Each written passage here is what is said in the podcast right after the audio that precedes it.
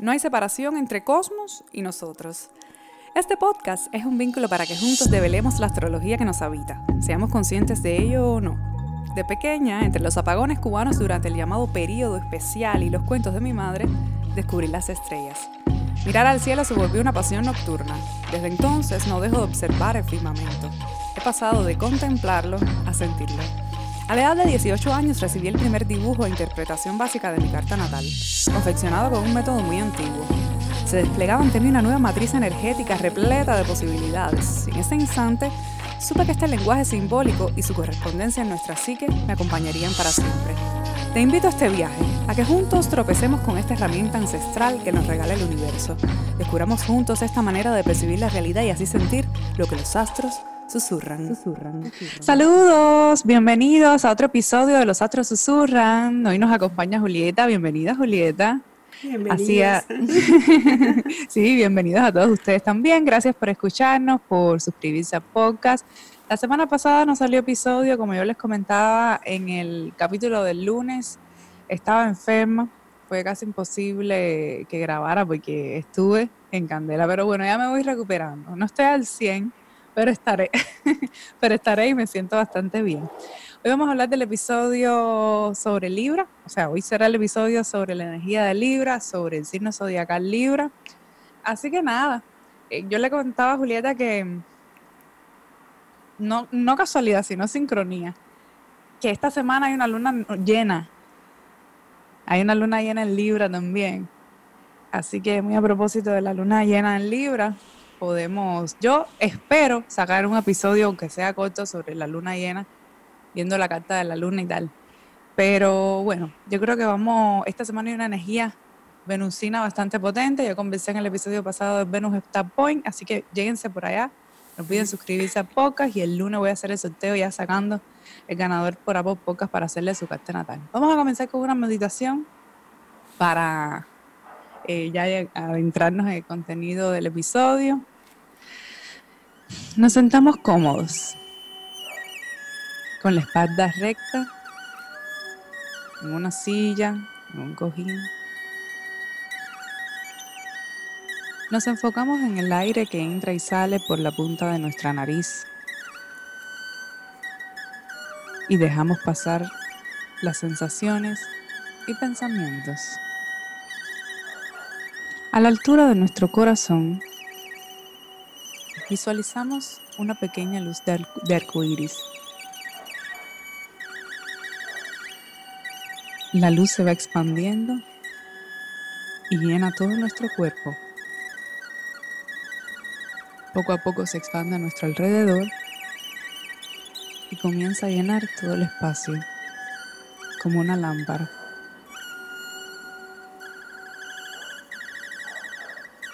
Emanamos esta luz que no conoce obstáculos, que no conoce enfermedades.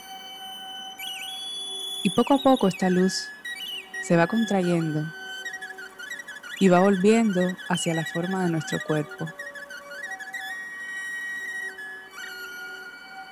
Se expande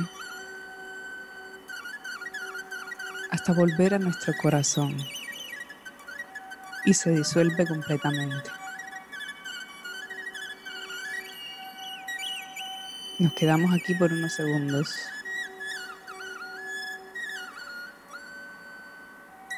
Luego, el mundo aparece otra vez frente a nosotros, perfecto y puro. Deseamos que las buenas impresiones que se generaron beneficien a todos y traigan felicidad.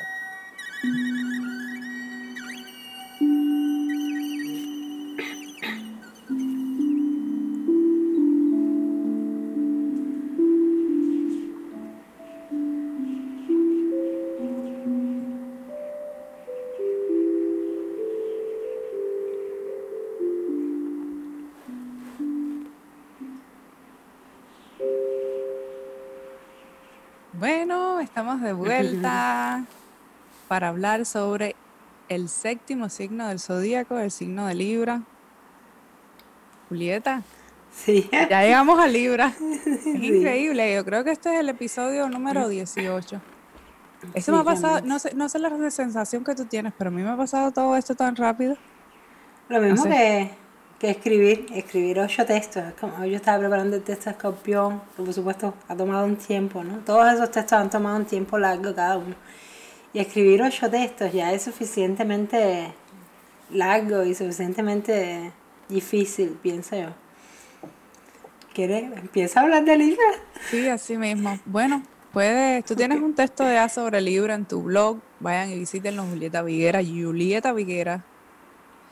Bueno, Libra, el 7º signo del zodíaco.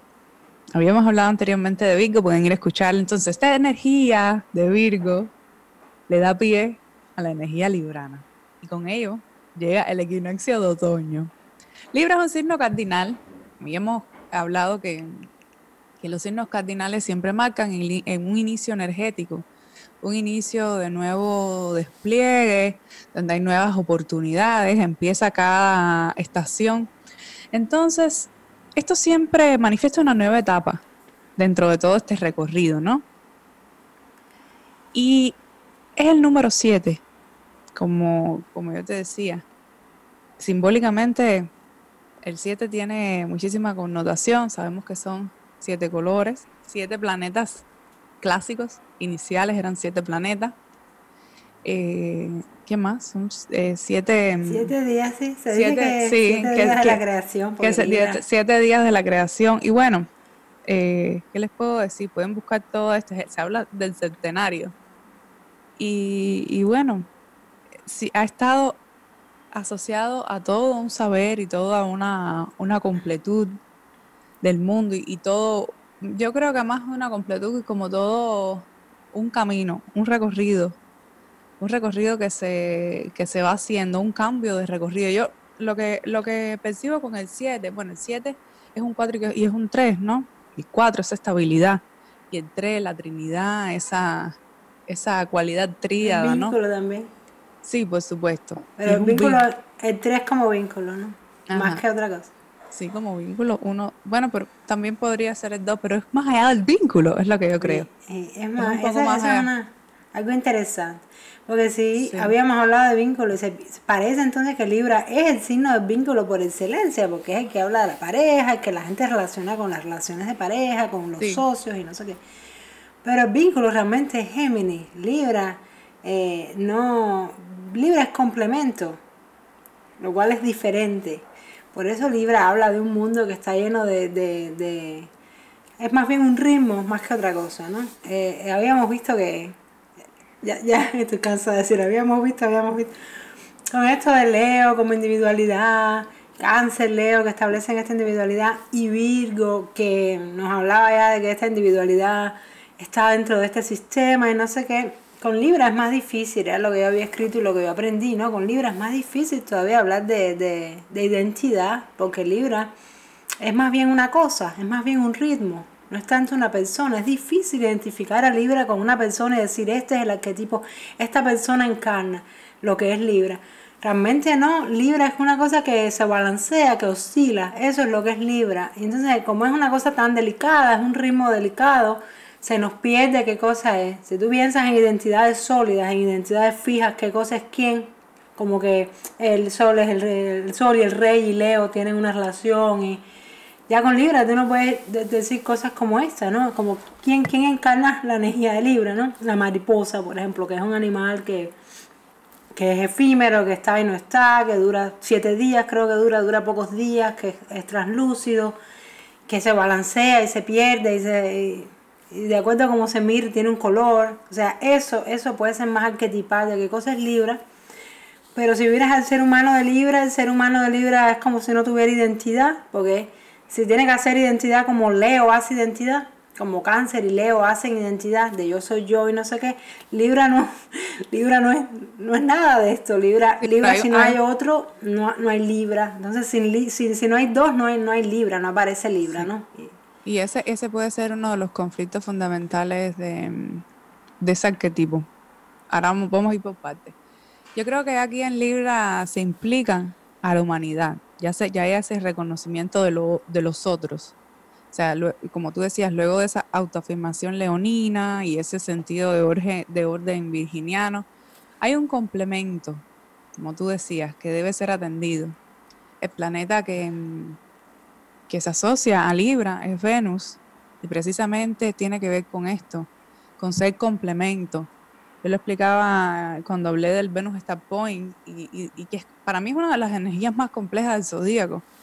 Se suele ver, como es un planeta personal, se suele ver como más, de manera un poquito más rígida. No, esto es así, como es Venus, la diosa del amor, el arquetipo está como más, aparentemente más sencillo de entender, pero no. Cuando tú te pones, cuando tú empiezas a estudiar el arquetipo del Afrodita y te encuentras con el símbolo, tiene muchísimos aristas. Yo lo decía, es complejo, y como casi todos los mitos, ¿no? Tienen un elemento conflictivo, pero se habla mucho ahí de la reafirmación, del deseo, o sea, del deseo, que, como se ve el deseo relacionado a Marte. Sí, no como Escorpio, claro. Marte representa típicamente el deseo, pero bueno, es algo todavía más complejo, no más complejo, sino más sutil, lo que pasa con Libra. Que si bien Aries era fácil de identificar qué cosa es Aries, es más difícil hasta cierto punto identificar qué cosa es Libra, porque Libra es esa cosa que se... como no hay una asociación directa solamente de Venus con Libra, porque Libra también tiene que ver con Saturno, y los signos y los planetas no están exactamente, no son una copia una del otro asociados. Pero Venus tiene que ver con con un complemento, con un balanceo, que si no hay una cosa afuera, entonces no hay un adentro. Si no hay un elemento allí, no hay un elemento aquí. Es como una danza, un jueguito que se forma como de balanza, y ahí es donde aparece Venus entonces. Entonces, como depende del estímulo exterior, como depende de un estímulo que viene de otro lado, que tiene que venir de algún lado ese estímulo para que aparezca la reacción venusina. Entonces, Libra es lo venusino, y es un poco más que lo venusino. Claro. Pero sí, están ahí. Están ahí. Sí, la función que tiene que ver es la de Venus. Y por eso era que yo decía que para mí eso es compleja. Yo diría que aquí por primera vez dentro del zodíaco hay una conciencia de lo social, o una importancia también de lo social. Se ve ese valor al vínculo, como tú decías. El vínculo en Géminis es un vínculo de una mente más racional, más concreta, como más rápida, más... mercurial. Aquí no, aquí es más abstracto. Tú decías, aquí es más abstracto. Más refinado también. Sí, más refinado, más estético. Y es que Libra contiene a Géminis también. Piensa esto, sí. Y Acuario contendrá Libra, sí. Cada signo, sí, de cada elemento contiene al signo anterior. Entonces, son libros, se va complejizando el zodiaco, y cada uno de estos signos va complejizando y va como que...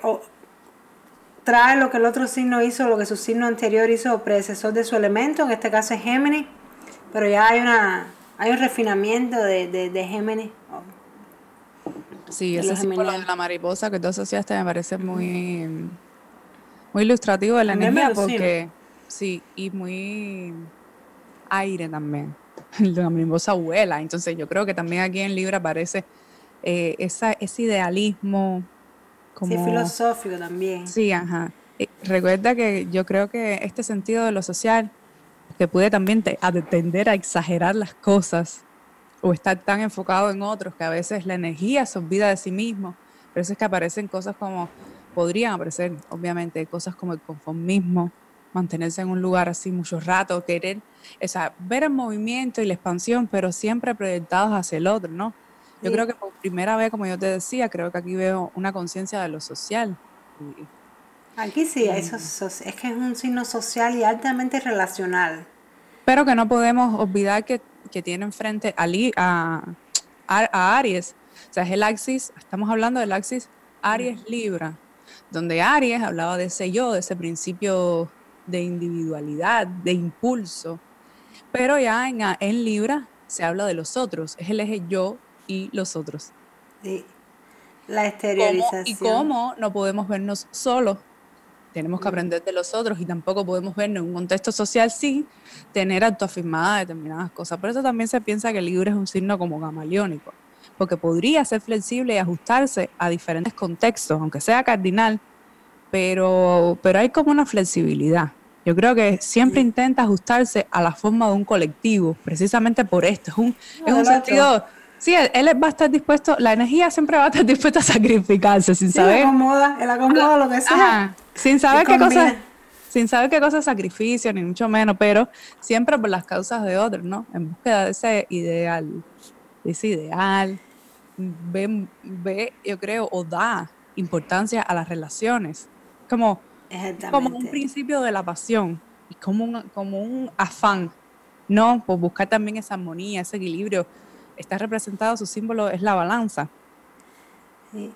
¿No? Has dicho unas cuantas cosas que son tiene tanta tela por donde cortar. Sí. Es altamente relacional. Está hecho para las relaciones y para hacer las asociaciones, o sea, socios. En el sentido de que el socio, esa contraparte, hace lo que yo no puedo hacer.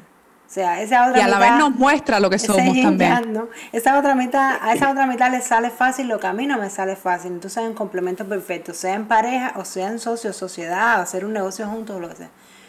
Pero en cuanto a los problemas, dónde se traba, dónde tiene problemas, es que no puede hacer identidad fácilmente diciendo yo soy yo, porque ya es una energía, es como un ritmo, no es una cosa que tiene un centro sólido, es una cosa que vibra. Si hay dos conversando, ahí está. Uh-huh. O sea, aparece ahí, pero es como un ritmo, es una cosa sutil. Lo que pasa es que donde hay un aire siempre hay un elemento de conectividad. En todos los signos de aire siempre va a haber ese elemento de conectividad. Sí. El aire conecta, vincula. Sí, está hecho para eso. Pero si tienes que hacer identidad de esa energía, si tienes que hacer identidad como individuo, si tú tienes que hacer identidad de ese ritmo, ¿qué es lo que tú vas a hacer? Porque eso es más bien una cosa sutil. Entonces lo que va a pasar es que tienes que hacer identidad gatillando el deseo del otro, que ahí entra Venus.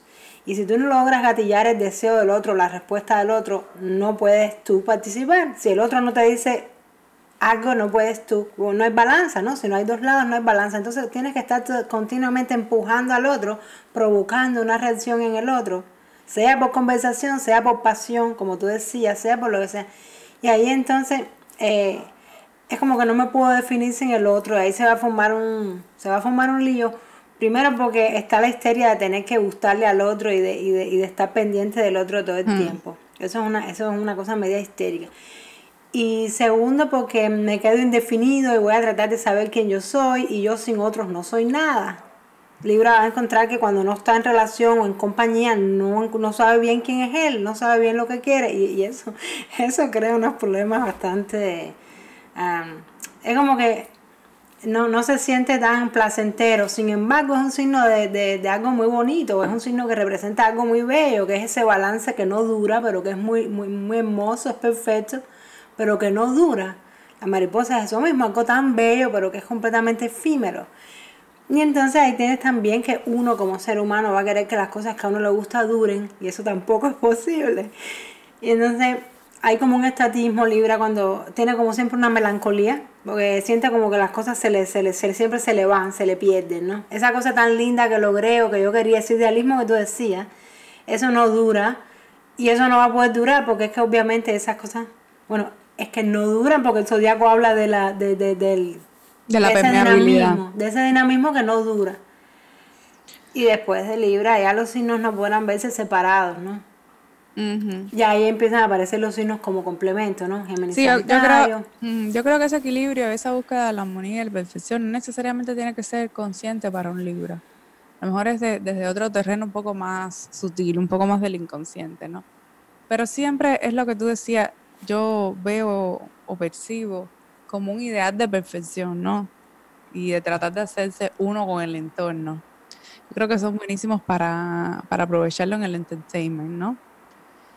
Y es como la búsqueda de la estética, la belleza, pero cuidando siempre proyectarse mucho fuera y olvidarse de ellos mismos. Porque, bueno, si bien todas las relaciones que nosotros vamos a tener van a proyectarnos y nos van a mostrar cosas de nosotros mismos con las que debemos integrar y aprender, y todos los vínculos son grandes aprendizajes. Yo creo que aquí, no porque Libra tenga esta balanza como símbolo, no necesariamente es que ellos van a ser siempre equilibrados, que la energía siempre se vaya a manifestar de forma equilibrada. puede que haya una búsqueda. O sea, no es que un Libra bueno es equilibrado, es así, o busca el equilibrio, no. Sino que el equilibrio es dinámico, es de lo que habla el zodiaco en este momento 7. El equilibrio es dinámico, el equilibrio estático no existe según el zodiaco. Entonces, para que el individuo comprenda que es que ese equilibrio ideal es un equilibrio que existe, pero dura unos segundos, dura nada, no va a durar.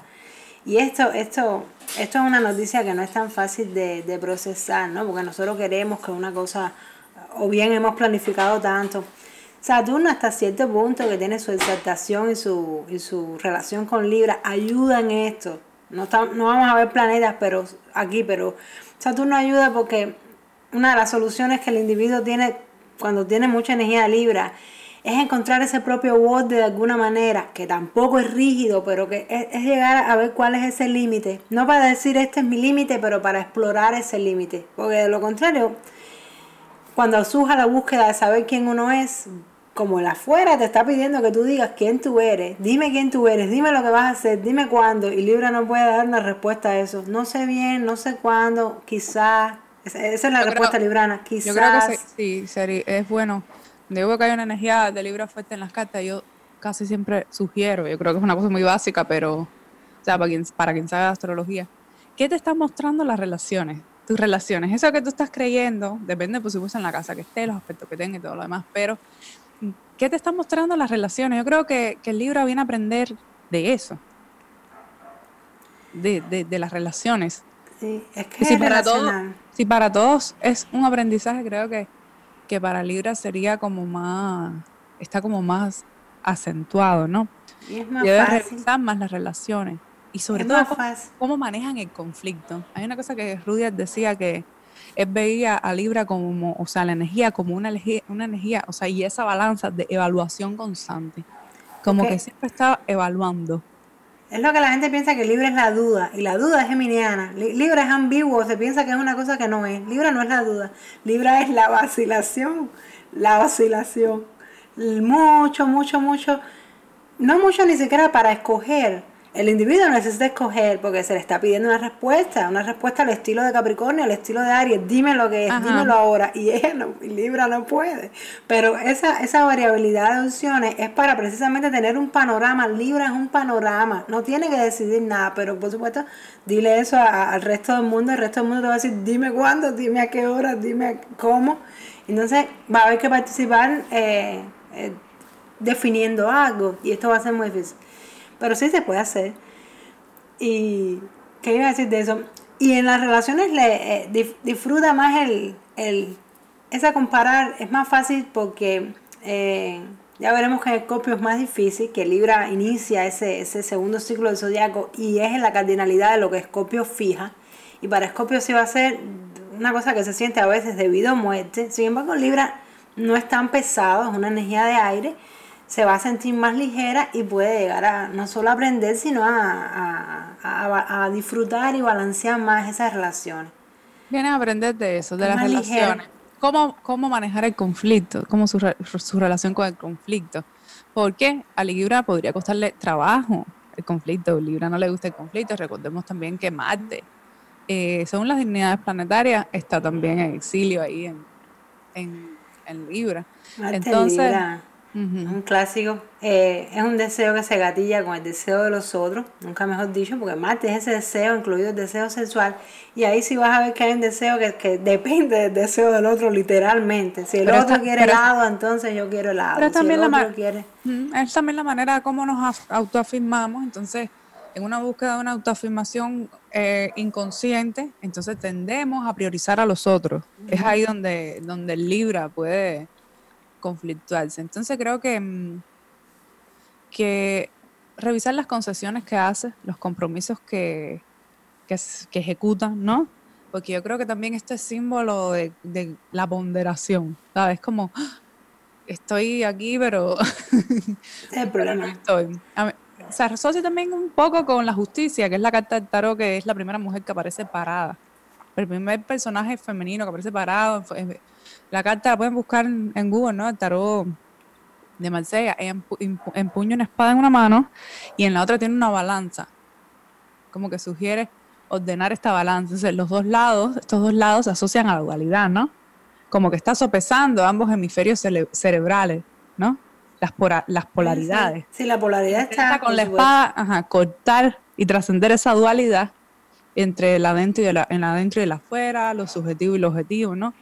Entonces, también a partir de esa carta, el tarot da un giro, viéndolo también como un mandala, o sea, que creo que aquí hay un paso a otro nivel de conciencia, no por gusto, tampoco está en el medio entre Virgo y Escorpio. Sí, es el balance, si tú lo quieres ver de esa manera, es el balance entre Virgo y Escorpio. Entonces, nada, creo que ahí pueden también surgir personalidades idealistas, como, no sé, ejemplo, Juana de Arco, en la Libra, Gandhi, Lennon, son ejemplos, ¿no?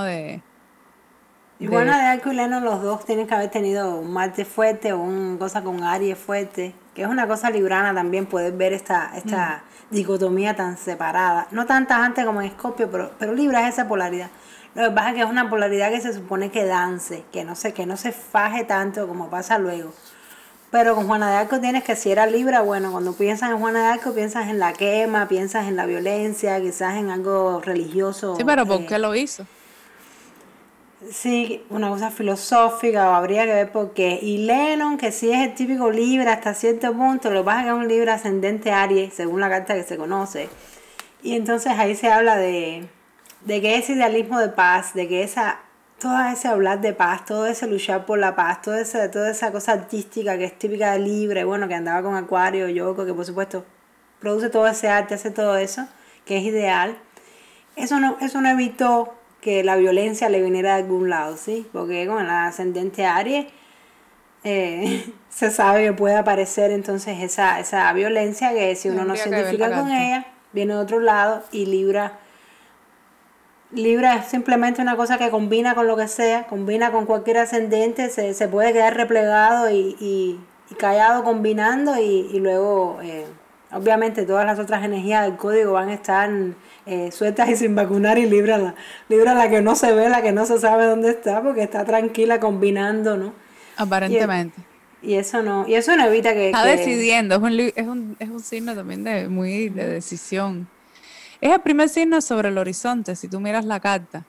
Se dice que es el paso de lo inconsciente a lo consciente, como yo te decía, este mediador entre esa incipiente vida espiritual de Virgo, ¿no? Y la profundidad, ese cuestionamiento escorpiano tan profundo que viene después.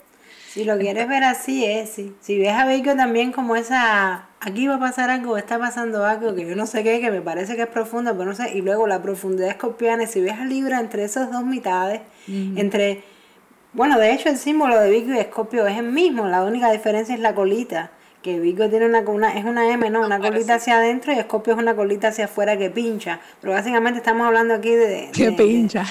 Sí, que es punzante. Y Escorpio, ¿no? Y Libra balancea estas dos, este saber, esta cosa misteriosa y esta cosa también muy receptiva, muy profunda, que está en Virgo y también está en Escorpio. Libra está balanceando esto. Y es verdad que la balanza balancea lo que sea. Lo que pasa es que en Libra parece balanceando cosas que son muy ligeras y parecen muy bonitas, pero después las vamos a ver balanceando algo pero mucho más pesado. Cuando tú pesas algo, cuando tú balanceas algo, intentas hacerlo, tú lo estás rigiendo también por un ideal social. O sea, ¿por qué vas a balancear? ¿Por qué vas a poner peso sobre algo? Siempre tienes una referencia externa para eso. La perfección también, sí. No, tienes un ideal de peso, ¿sabes? Siempre tienes un referente, referente, ajá. Punto, sí. Y es ahí donde yo creo que aparece la humanidad, los otros y tal, otra parte. Y nada, es como transformarnos a través de lo otro, lo que nos muestran las relaciones, una energía muy vinculada también con el amor. La danza, porque a este punto el amor todavía es ese amor platónico. Que es venusino también esto, es el amor idílico, es el amor platónico, es el amor que puede funcionar perfecto, el amor perfecto, idílicamente. Libra habla de esto. Después voy a preguntarle a Escorpión qué amor era ese que estábamos hablando, para que Escorpión te diga No, ya cuando llega Acuario, ya el amor es también. Pero en cuanto a dos, ¿no? Cuando hablamos de amor entre dos, Libra te habla de ese amor que puede ser perfecto. Pero claro, está más en los poemas. El problema es eso, que intenta buscar la perfección en todo. Uh-huh. Y la perfección va a estar, existe, pero no va a durar, ¿eh? es lo que Libra avisa. La perfección sí está en la naturaleza, sí está en la vida, sí está en todo, pero no dura, y es un juego, una danza entre complementos. Está mientras dos estén jugando, y cuando cambia la posición de algo, ya ese equilibrio se perdió, hay que buscar un nuevo equilibrio. Esa es verdaderamente la esencia, una de las más profundas de las esencias de este signo. Lo que pasa es que es una cosa delicada y nosotros queremos una cosa tajante, una cosa que dure, una cosa que sabemos lo que es. Libra se relaciona con el compromiso. Libra no es compromiso, porque Libra no se puede comprometer. No, compromiso. Porque ¿con quién se va a comprometer si está todo balanceándose, cambiando? Es poco a poco que se va definiendo una cosa. Y el compromiso al estilo Capricornio, ¿cómo es? Fírmame este papel y esto es para toda la vida. Y Libra... ¿Cómo voy a saber lo que va a pasar mañana también, no? Aquí empieza la segunda mitad de Mandala y da la sensación como que ha habido una consolidación del yo y un cambio de conciencia en todo este camino, ¿no? El yo desaparece prácticamente. Para Libra la ilusión de Leo de ser un centro no es una cosa loca. No es un centro, pero sin embargo cuando siempre está viendo esa relación del yo con el yo fuera. Que sí, al final... Porque te habla de que para Libra, desde Libra, aquel yo centrado es una ilusión, de entrada no puede ser, y entonces como estamos en esa situación que tenemos que funcionar como un yo, porque si tenemos un yo ya creado, ilusorio o no ilusorio, entonces va a haber que jugarlo afuera y va a haber que decir, sí, yo soy lo que tú dices, sí, yo no era, yo era, entonces... Yo lo que creo es que cuando se encuentra en su centro, o con lo que piensa que es su centro y tal, va a irradiar ese equilibrio también. De la misma manera que él toma del exterior, cuando él lo tiene incorporado, integrado y se siente en balance, él lo irradia, ¿no? Por un momento afuera, lo proyecta. Es perfecto. Por un momento es perfecto. Pero mientras que no lo encuentre, lo buscará, ¿no? Ese equilibrio interno. Lo buscará. Cuando se alcanza un nivel elevado del arquetipo o esta energía, entonces puede llegar a un estado del consejero, el sabio, el sanador, el orador o un artista consciente. Digamos que aquí lo mental que está, ¿no? Es más abstracto, como te decía, más de criterio, de emitir juicios puede ser también. Es que prácticamente las cosas que me vienen a la mente, que se han relacionado con el arquetipo de los libranos, son todo cosas, no es ni gente, son cosas, el paisaje, mira las cosas que son libranos, un paisaje, la OC no como persona, sino el Tao Tequín, el I Ching, el librano, el ritmo de las estaciones. Estos no son personajes, estos son cosas que hablan de una cosa que cambia, de una cosa que cambia. Situaciones libranas, todas aquellas donde está presente esa armonía, el equilibrio. Que hay que ver desplegarse eso en 100 años, hay que ver, es lo que yo ponía en el texto aquel, hay que ver esto en un periodo largo. Por eso es que se dice, no, Libra. La gente cuando juzga Libra desde afuera, no, un individuo de Libra que uno conoce. Esto es... Este chico no trabaja, o esta chica, ¿qué trabajadora es? Eso depende de quién lo vea, en qué momento lo vea. El día siguiente es otra cosa lo que estás viendo. Entonces habría que esperar mucho tiempo para ver qué es lo que está pasando ahí realmente. Así como con las 4 estaciones, hay que esperar un año entero, 2 años, para ver el cambio otra vez, que vuelve al mismo lugar, para ver qué cosa es el invierno, qué cosa es el verano, qué cosa. Es como que es un ritmo lento, un ritmo largo. Saturnino también ahí. Se asocia a los riñones en el cuerpo humano también, a los riñones. Y déjame decirte que su regente esotérico es Urano. No vamos a hablar quería decir una cosa que te puede gustar, tal vez lo sabes, sí, porque puede ser que lo hayas leído esto, que una cosa poco común tiene que ver con Venus. Venus en su relación con otros planetas y no sé qué, y tú sabes en su relación de surgimiento, tú sabes que Venus surge de Urano y de Neptuno, que hay una historia, que es toda una historia en que Urano y Egea, la Tierra y el cielo están en un abrazo, y Egea se queja y le pide a Saturno, que es el hijo, que evite ese abrazo, que detenga ese proceso, y bueno, termina cortándole los testículos a Urano, que es el cielo, y de esa esperma que cae en el agua sale Venus. y sale, cae sangre en otro lado y salen la furia, sale otro, salen otros personajes, ¿no? Sí. Y aquí sale Venus de la espuma y de esa esperma. Entonces Venus viene de Urano, Venus tiene esa relación transpersonal también. Y al tener esa relación transpersonal, la apertura que Venus hace, la apertura de la que habla Venus, y Libra está implicada en esto, es una apertura también a lo desconocido, a lo que es completamente diferente, a lo que uno no sabe lo que es. Pero bueno, esto no es, esto es Venus más que Libra, pero también en Libra es esa posibilidad de abrirse y balancear lo que sea. Usas la balanza para balancear y pesar lo que sea, sea lo que sea, no lo ideal, sino lo que sea. Y esa apertura está bien, porque Libra realmente es bien abierto, o se debería de ser bien abierto si uno encarna la energía. Es tan abierto que le cuesta cerrar, yo creo, porque es muy... Si le vas fuerte, a nosotros. Si le vas hacia adelante fuerte, sí se va a cerrar rápidamente, ¿no? Porque va a echar para atrás. Pero si tú analizas...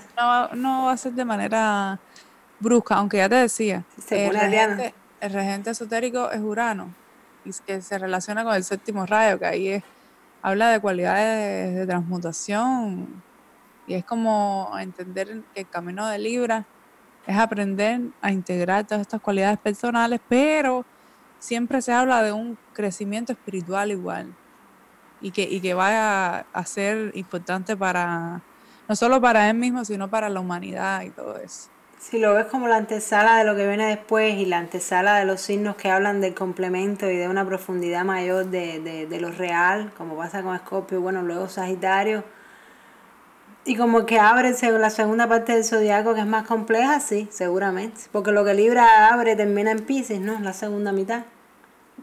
Y sí, sí.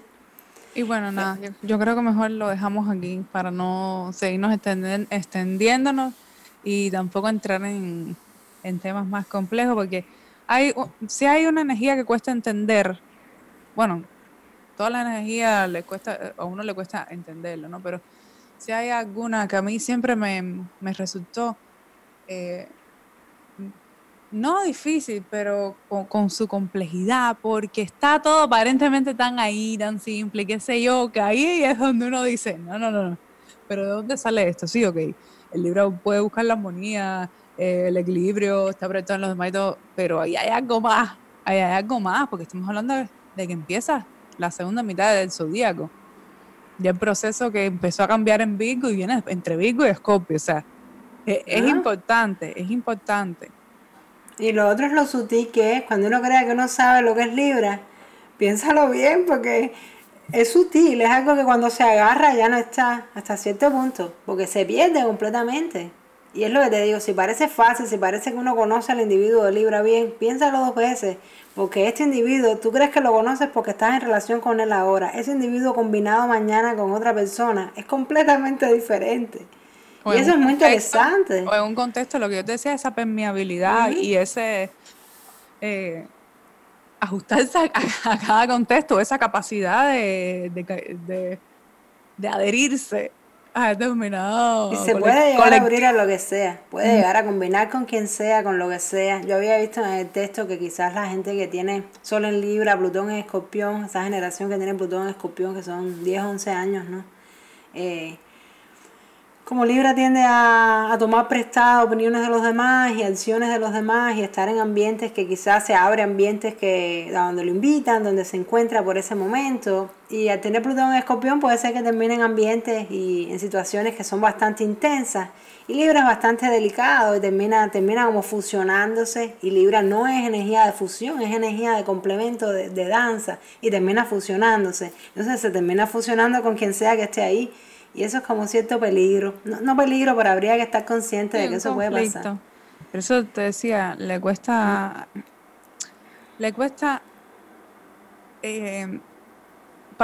es fácil, le resulta fácil, en su naturaleza está el vínculo, abrirse a los otros, ser dadivoso, velar por los otros, pero cuando intenta tomar esa conciencia sobre sí mismo y adentrarse en su propia profundidad, No puede. Le cuesta. No puede. Si no hay otro, no va a poder. Pero yo creo que la energía sí está, porque esa balanza es precisamente entre, podríamos asumirlo también como las dos partes del hemisferio, como el afuera y el adentro, o sea, si tomamos ese afuera y esos otros como parte de nosotros mismos, es ahí donde yo creo que podría salir lo elevado de la cualidad librana.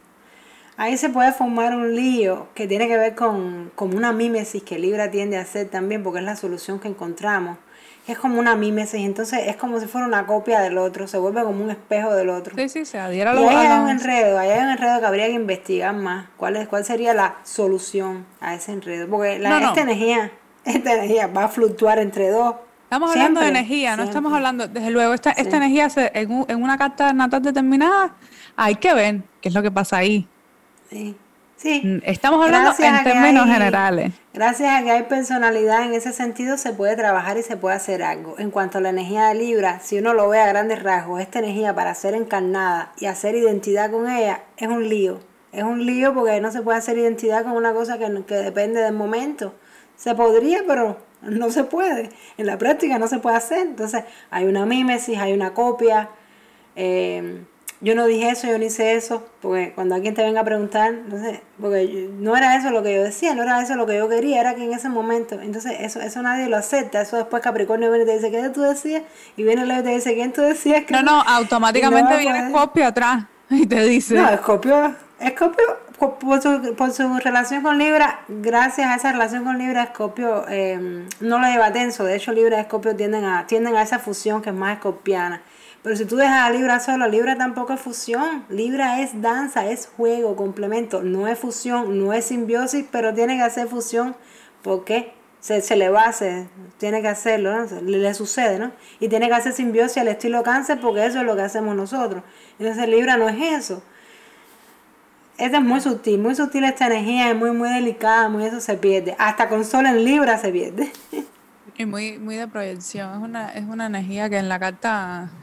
es uno de los puntos más, no sin hablar de la energía de Libra, sino la casa análoga, que es la casa 7, que es, imagínate tú, es uno de los puntos más importantes de la carta. Bueno, familia, gracias por escucharnos, lo dejamos aquí. Entonces en el episodio que viene hablamos de Escorpio. Ya tú sabes. Que Dios nos ampare, ¿no? Bueno. Bueno, Julieta, tú pasamos al episodio de tu sol. Julieta Sol en Libra. Bueno, nada, familia. Nos vemos en el próximo episodio. Vaya por Apple Podcast, déjenos un review, 5 estrellitas. Y si nos estás escuchando por YouTube, por Facebook, suscríbete, dale like y todas esas cosas que ustedes saben. Un abrazo grande. Recuerden que en Apple Podcast tengo un sorteo. Vaya y déjenme un review y pueden entrar en el siguiente mes, la última semana, un sorteo para leerle su carta natal, un pequeño acercamiento. Así que un abrazo, gracias Julieta. Chao a todos.